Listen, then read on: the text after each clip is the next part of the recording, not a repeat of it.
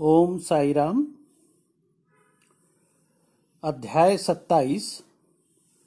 इस अध्याय में हम सुनेंगे, भागवत और विष्णु सहस्त्र नाम प्रदान कर अनुग्रहित करना, गीता रहस्य और दादा साहेब खापड़े।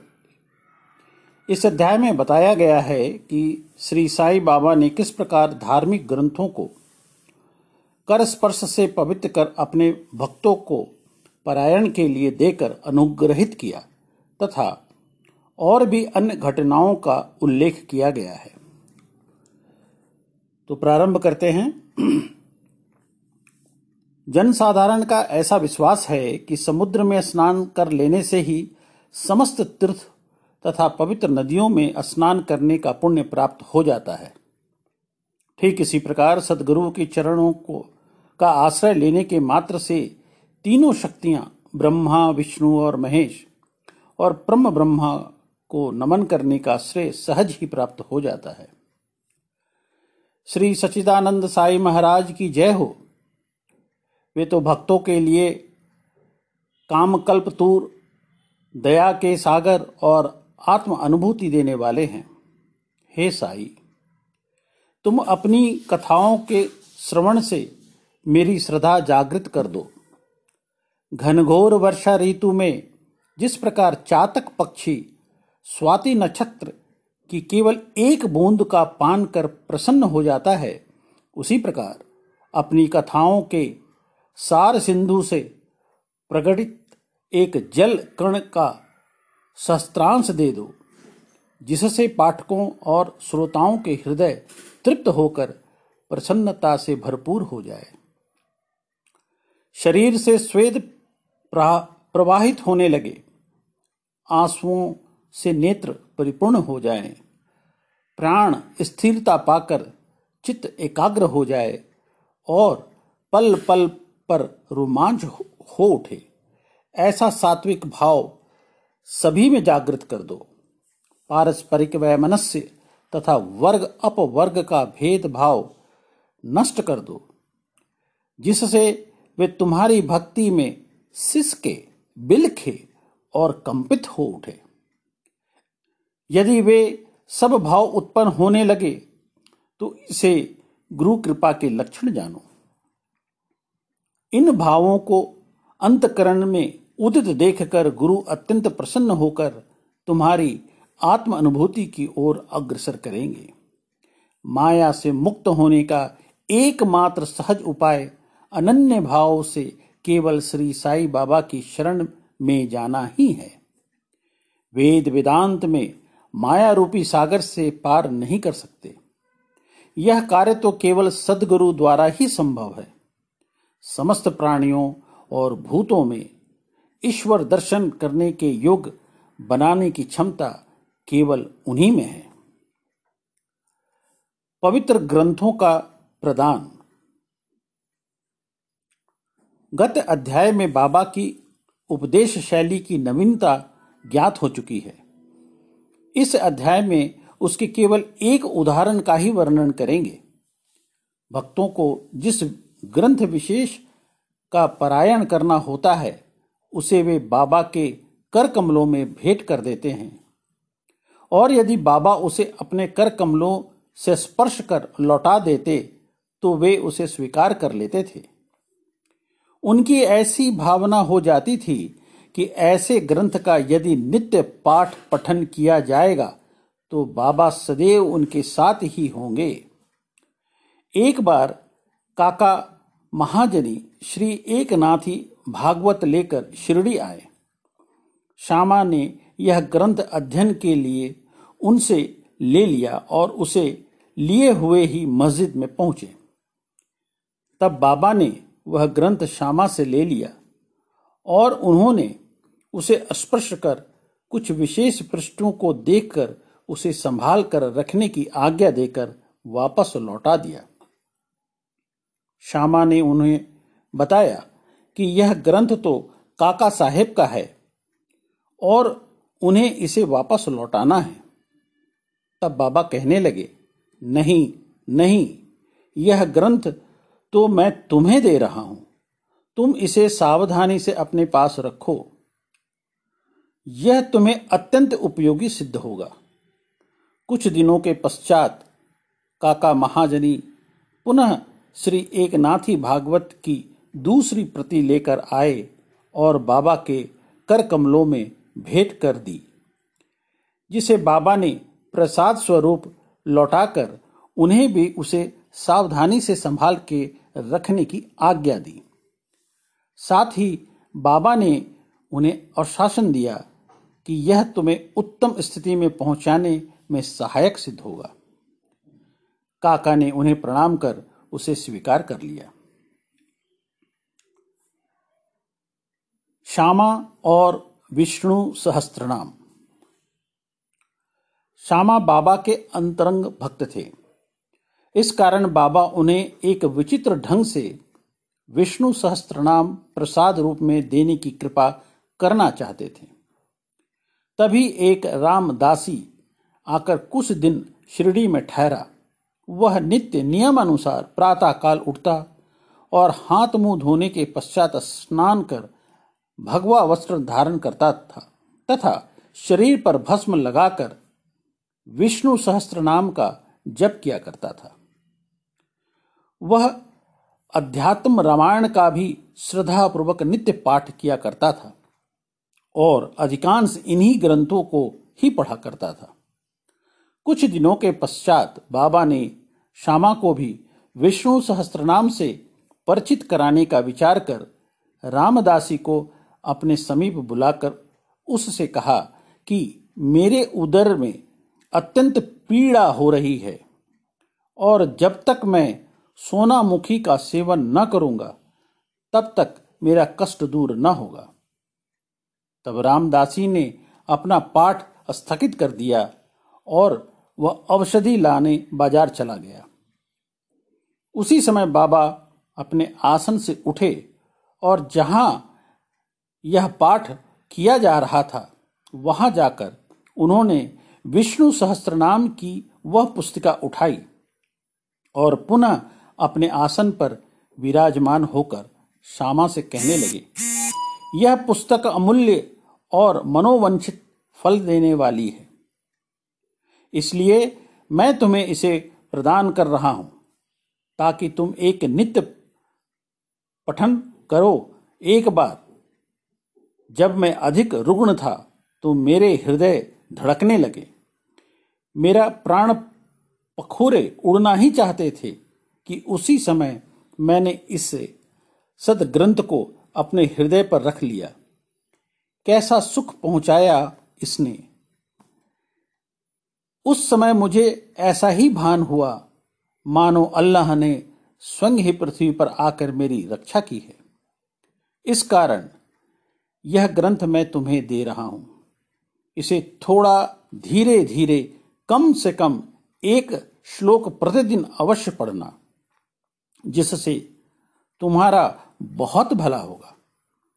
तब श्यामा कहने लगे, मुझे इस ग्रंथ की आवश्यकता नहीं, क्योंकि इसका स्वामी रामदासी एक पागल, हठी और अति क्रोधी व्यक्ति है, जो व्यर्थ में ही अभी आकर लड़ने को तैयार हो जाएगा। अल्प शिक्षित होने के नाते मैं संस्कृत भाषा में लिखित इस ग्रंथ को पढ़ने में भी असमर्थ हूँ। श्यामा की धारणा थी कि बाबा मेरे और रामदासी के बीच मन मुटाव करवाना चाहते हैं। इसलिए ही यह नाटक रचा है। बाबा का विचार उनके प्रति क्या था, यह उनके समझ में न आया। बाबा येन केन प्रकृण विष्णु सहस्त्र नाम उसके कंठ में उतार देना चाहते थे। वे तो अपने एक अल्प शिक्षित अंतरंग भक्त को सांसारिक दुखों से मुक्त करा देना चाहते थे। ईश्वर नाम के जाप का महत्व तो सभी को विदित ही है। जो हमें पापों से बचाकर, कुवृत्तियों से हमारी रक्षा कर, जन्म तथा मृत्यु के बंधन से छुड़ा देता है, यह आत्मशुद्धि के लिए एक उत्तम साधन है, जिसमें न किसी सामग्री की आवश्यकता होती है और न किसी नियम के बंधन की। इससे सुगम और प्रभावकारी साधन अन्य कोई नहीं। बाबा की इच्छा तो सामा से यह साधना करने की थी, परंतु सामा ऐसा न चाहते थे, इसलिए बाबा ने उन पर दबाव डाला। ऐसा अधिकांश सुनने में आया है कि बहुत पहले ही श्री एकनाथ महाराज ने भी अपने एक पड़ोसी ब्राह्मण से श्री विष्णु सहस्त्रनाम का जप करने के लिए आग्रह की और उसकी रक्षा की थी। विष्णु सहस्त्रनाम का जप चित्त शुद्धि के लिए एक श्रेष्ठ तथा स्पष्ट मार्ग है। इसलिए बाबा ने श्यामा को अनुरोध पूर्वक इसके जप में प्रवृत्त किया। रामदासी बाज़ार से तुरंत सोनामुखी लेकर लौट आया। अन्ना चिंचकड़ जो वहीं उपस्थित थे, प्रायः पूरे नारद मुनि ही थे और उन्होंने उक्त घटना का संपूर्ण वृत्तांत रामदासी को बता दिया। रामदासी क्रोध आवेश में आकर सामा की ओर लपक कर कहने लगे, यह तुम्हारा ही कार्य है जो तुमने बाबा के द्वारा मुझे उदर पीड़ा के बहाने औषधि लाने को भेजा। यदि तुमने पुस्तक न लौटाई तो मैं तुम्हारा सिर तोड़ दूँगा। श्यामा ने उसे शांतिपूर्वक समझाया। परंतु उनका कहना व्यर्थ ही हुआ। तब बाबा प्रेम पूर्वक बोले, अरे रामदासी, यह क्या बात है? क्यों उपद्रव कर रहे हो? क्या श्यामा अपना बालक नहीं है? तुम उसे व्यर्थ ही क्यों गाली दे रहे हो? मुझे तो ऐसा प्रतीत होता है कि तुम्हारी प्रकृति ही उपद्रवी है। क्या तुम नम्र और मृदुल वाणी नहीं बोल सकते? तुम नित्य प्रति इन पवित्र ग्रंथों का पाठ किया करते हो, और फिर भी तुम्हारा चित्त अशुद्ध है। जब तुम्हारी इच्छाएँ ही तुम्हारे वश में नहीं तो तुम रामदासी कैसे हुए? तुम्हें तो समस्त वस्तुओं से अनासक्त वैराग्य होना चाहिए। कैसी विचित्र बात है कि तुम्हें इस पुस्तक पर इतना अधिक मोह है। सच्चे रामदासी को तो ममता, त्याग कर समदर्शी होना चाहिए। तुम भी अभी बालक श्यामा से केवल एक छोटी सी पुस्तक के लिए झगड़ा कर रहे थे। जाओ, अपने आसन पर बैठो। पैसों से पुस्तकों को तो अनेक प्राप्त हो सकती हैं, परंतु मनुष्य नहीं। उत्तम विचारक बनकर विवेकशील हो, पुस्तक का मूल्य ही क्या है? और उसने श्यामा को क्या प्रयोजन है? मैंने स्वयं उठाकर वह पुस्तक उसे दी थी। यह सोचकर कि तुम्हें तो यह पुस्तक पूर्णता कंठस्थ है।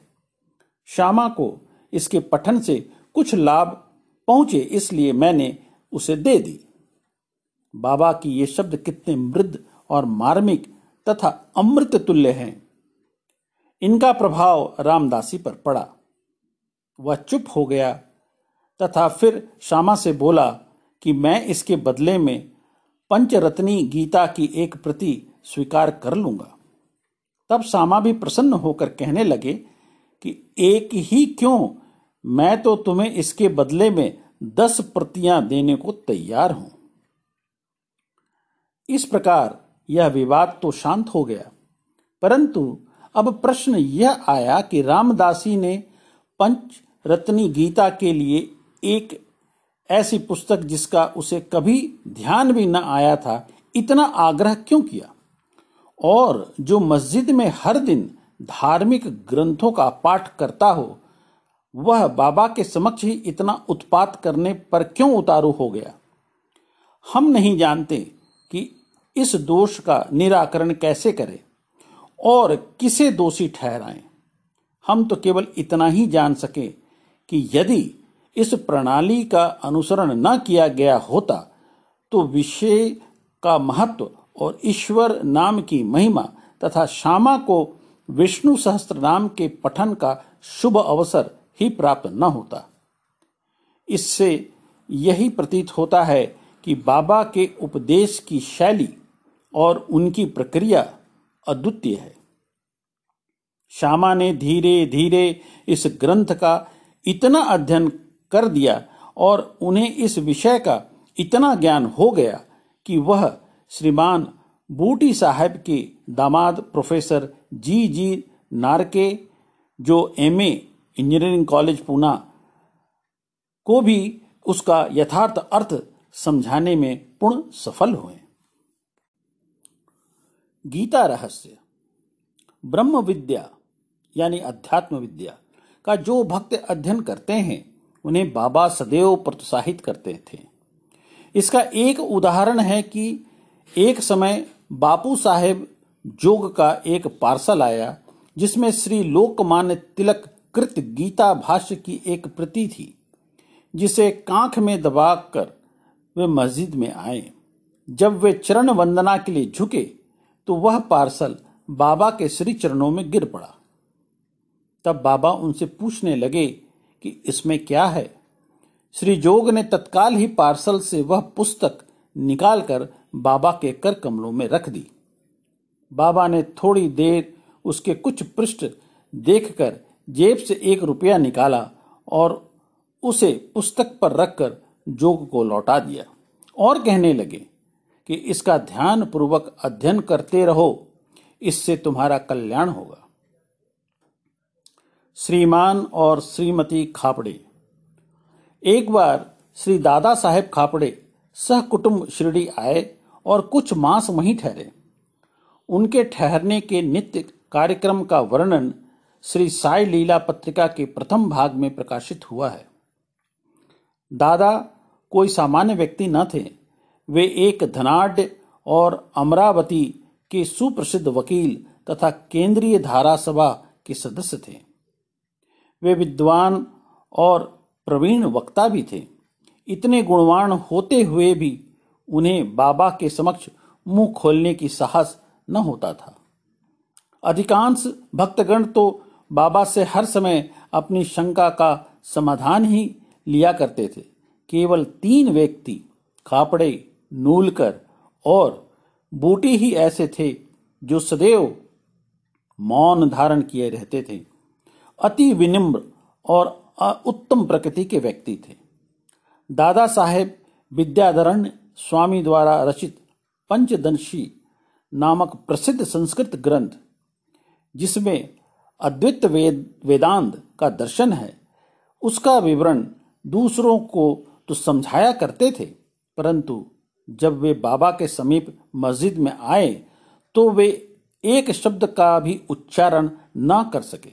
यथार्थ में कोई व्यक्ति, चाहे वह कितना वेद वेदांतों का में पारंगत क्यों न हो, परंतु ब्रह्म पद को पहुँचे हुए व्यक्ति के समक्ष उसका शुष्क ज्ञान प्रकाश नहीं दे सकता। दादा चार मास तथा उनकी पत्नी सात मास वहाँ ठहरी। वे दोनों अपने श्रीडी प्रवास से अत्यंत प्रसन्न थे। श्रीमती खापड़े श्रद्धालु तथा पूर्ण भक्त थी। इसके लिए उनके साई चरणों में अत्यंत प्रेम था। प्रतिदिन दोपहर को वे लौटकर अपना भोजन किया करती थी। बाबा उनकी अटल श्रद्धा की झांकी का दूसरों नवेद देकर मस्जिद को जानी और तब बाबा उसे ग्रहण कर लेते, तभी वे दूसरों को भी दर्शन कराना चाहते थे। एक दिन दोपहर को वे सांझा पूरी, भात, सार, खीर और अन्य भोज्य पदार्थ लेकर मस्जिद में आई और दिनों में तो भोजन प्राय घंटों तक ही बाबा की प्रतीक्षा में पड़ा रहता था, परंतु उस दिन वे तुरंत ही उठे और भोजन के स्थान पर आकर आसन ग्रहण कर लिया और थाली पर कपड़ा हटाकर उन्होंने रुचि पूर्वक भोजन करना प्रारंभ कर दिया। तब श्यामा कहने लगे कि यह पक्षपात क्यों? दूसरों की थालियाँ पर तो आप दृष्टि तक नहीं डालते, उल्टे उन्हें फेंक देते हैं। परंतु आज इस भोजन का आप बड़ी उत्सुकता और रुचि से खा रहे हैं। आज इस बाई के भोजन आपको इतने स्वादिष्ट क्यों लगने लगे? यह विषय तो हम लोगों के लिए एक समस्या बन गया है। तब बाबा ने इस प्रकार समझाया। सचमुच ही भोजन में एक विचित्रता है। पूर्व जन्म में यह बाई एक व्यापारी की मोटी गाय थी, जो बहुत अधिक दूध देती थी। पशु योनि त्याग ने त्याग कर इसने एक माली के कुटुंब में जन्म लिया।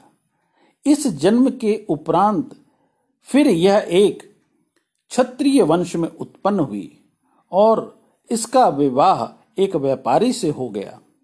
दीर्घ काल के पश्चात इनसे भेंट हुई है। इसलिए इनकी थाली में से मैं प्रेम पूर्वक चार ग्रास तो खा लेता हूँ। ऐसा बतलाकर बाबा ने भर पेट भोजन किया और फिर हाथ मुँह धोकर तृप्ति की चार पाँच ढकारे लेकर अपने आसन पर पुनः आ विराजे फिर श्रीमती खाबड़े ने बाबा को नमन किया और उनके पद सेवन करने लगी। बाबा उनसे वार्तालाप करने लगे और साथ साथ उनके हाथ भी दबाने लगे। इस प्रकार परस्पर सेवा करते देख श्यामा मुस्कुराने लगा और बोला कि देखो तो यह एक अद्भुत दृश्य है कि भगवान और भक्त एक दूसरे की सेवा कर रहे हैं। उनकी सच्ची लगन देखकर बाबा अत्यंत कोमल तथा मृद शब्दों में अपने श्रीमुख से कहने लगे, अब सदैव राजा राम राजा राम का जप किया करो, और यदि तुमने इसका अभ्यास क्रमबद्ध कर लिया तो तुम्हें अपने जीवन के ध्येय की प्राप्ति अवश्य हो जाएगी। तुम्हें पुनः शांति प्राप्त होकर अत्यधिक लाभ होगा। आध्यात्मिक विषयों में अपरिचित व्यक्तियों के लिए यह घटना साधारण सी प्रतीत होगी। परंतु शास्त्रीय भाषा में यह शक्तिपात के नाम से विदित है। अर्थात गुरु द्वारा शिष्य में शक्ति संचार करना। कितने शक्तिशाली और प्रभावकारी बाबा के वे शब्द थे, जो एक क्षण में ही हृदय कमल में प्रवेश कर गए और वहाँ अंकुरित हो उठे। यह घटना गुरु शिष्य संबंध के आदर्श की घोतक है। गुरु शिष्य दोनों को एक दूसरे को अभिन्न जानकर प्रेम और सेवा करनी चाहिए। क्योंकि उन दोनों में कोई भेद नहीं है। वे दोनों अभिन्न और एक ही है, जो कभी पृथक नहीं हो सकते। शिष्य गुरुदेव के चरणों पर मस्तक रख रहा है। यह तो केवल ब्रह्मा दृश्य मात्र है। आंतरिक दृष्टि से दोनों अभिन्न और एक ही हैं, तथा जो उनसे भेद समझता है, वह अभी अपरिपक्व और अपूर्ण ही है। जय श्री सत्य साई राम। अब हम लोग एक भजन का रस वादन करेंगे।